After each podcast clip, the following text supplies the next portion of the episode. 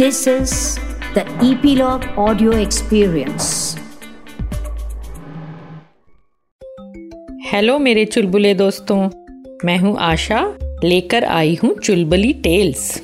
चुलबुली tales हम तीन दादी नानी का ग्रुप है, जो आपके लिए लाते हैं मज़ेदार कहानियों का खजाना।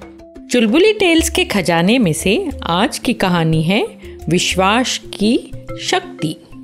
ये एक बहुत ही इंटरेस्टिंग स्टोरी है। ये उस समय की बात है जब महाभारत की बड़ी लड़ाई शुरू होने वाली थी। ये बिग फाइट कौरवों और पांडवों के बीच हुई थी। अर्थ की सबसे बड़ी बैटल थी ये, सबसे बड़ी लड़ाई।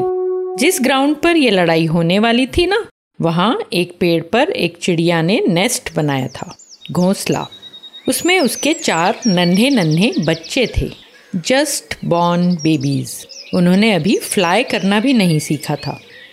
इस युद्ध में, इस लड़ाई की तैयारी के लिए बड़े बड़े हाथियों की मदद से ग्राउंड को प्लेन किया जा रहा था। ऐसे ही एक हाथी की टक्कर से चिड़िया के घोंसले वाला पेड़ गिर गया। उसमें बना हुआ घोंसला और घोंसले में बैठे हुए बच्चे भी गिर गए।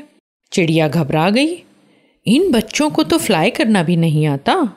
बहुत छोटे हैं ये बच्चे। इन्हें सेफ़ जगह पे मैं कैसे ले जाऊँगी? ये बच्चे तो इन बड़े बड़े हाथियों के पैरों के नीचे दबकर मर जाएँगे। डरी हुई चिड़िया ने इधर उधर हेल्प के लिए देखा। उसे सामने से कृष्ण और अर्जुन आते हुए दिखाई दे। चिड़िया ने पंख फड़फड़ाए और फुदक फुदक कर कृष्ण के पास जा पहुँची। कहा, कृष्ण, मेरे बच्चों को बचा लो। मेरे बच्चे अभी उड़ना भी नहीं जानते। दो दिनों में युद्ध शुरू हो जाएगा। महाभारत की फाइट शुरू हो जाएगी और इतने सारे हाथी, घोड़े सोल्जर्स आएँगे। इनके पैरों के नीचे दबकर मेरे बच्चे मर जाएँगे। मेरे बच्चों को सेफ़ जगह पर ले जाओ, कृष्ण। प्लीज़ कृष्ण ने कहा, चिड़िया, मैं तुम्हारी बात सुन तो रहा हूँ, पर इस अर्थ पर हम सब के साथ जो भी होता है ना वो मैं कंट्रोल नहीं कर सकता। चिड़िया ने कहा, कृष्ण, मुझे पता नहीं आप कैसे करते हो, क्या करते हो, कब करते हो। बस इतना ही जानती हूँ कि आप हम सबको हर हाल में संभाल सकते हो। मैं खुद को और अपने बच्चों को आपके पास सरेंडर करती हूँ। यह आपके ऊपर है कि आप उन्हें संभालते हैं या यूँ ही छोड़ देते हैं। कृष्ण मुस्कुराए और कहा, चिड़िया एक सजेशन है। आप अपने नेस्ट में 18 डेज़ के लिए खाना रख लो। और कृष्ण चले गए। दो दिन के बाद महाभारत का युद्ध शुरू हुआ। बड़े बड़े हाथी और टकबक टकबक टकबक घोड़े, खूब सारे सोल्जर्स आ रहे थे। इन्हीं में से एक हाथी को देखकर कृष्ण ने कहा, अर्जुन, अपना बो एंड एरो दो ना। अर्जुन ने कहा, मुझे ऑर्डर करो ना कृष्ण। मैं बो एंड एरो से एम करूँगा। किस हाथी को एम करना है बताइए। कृष्ण ने कुछ नहीं कहा। बो उठाया और एम किया और वो एरो छूटा और अर्जुन ने सरप्राइज़ होकर देखा। हाथी के गले में से घंटी टूटी और ग्राउंड पे टन टन टन टन टन गिरी।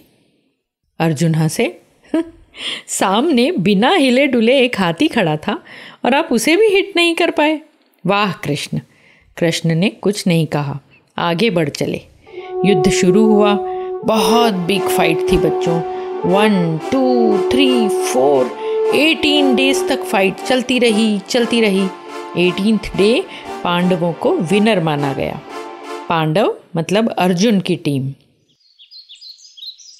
नेक्स्ट डे अर्जुन और कृष्ण उस ग्राउंड पर गए।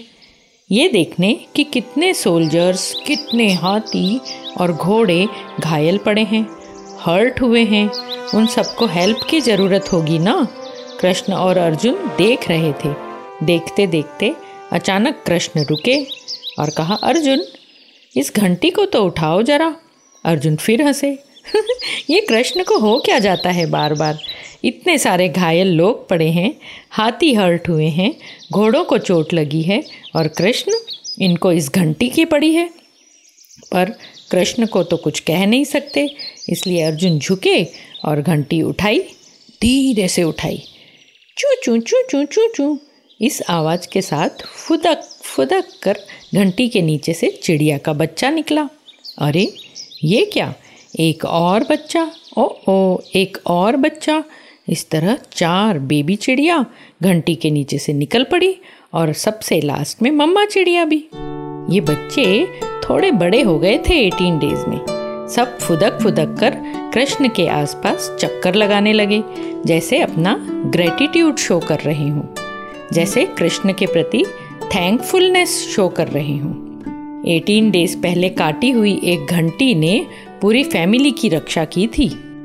अर्जुन की समझ में सब कुछ आ गया। ये कृष्ण हैं, कुछ भी कर सकते हैं। देखा बच्चों, उस चिड़िया ने फेथ रखा था कृष्ण पर। पूरा सरेंडर किया था और कृष्ण ने उन्हें कैसे संभाल लिया? इसी तरह हम भी उस सुप्रीम पावर पर पूरा फेथ रखेंगे, पूरा ट्रस्ट करेंगे तो हमें हर प्रॉब्लम से वो बचा लेंगे। शर्त एक ही है हमें ऑनेस्टी के साथ अपना काम करते जाना पड़ेगा। आज की कहानी कैसी लगी बच्चों? फिर नई कहानी के साथ जल्दी मिलेंगे।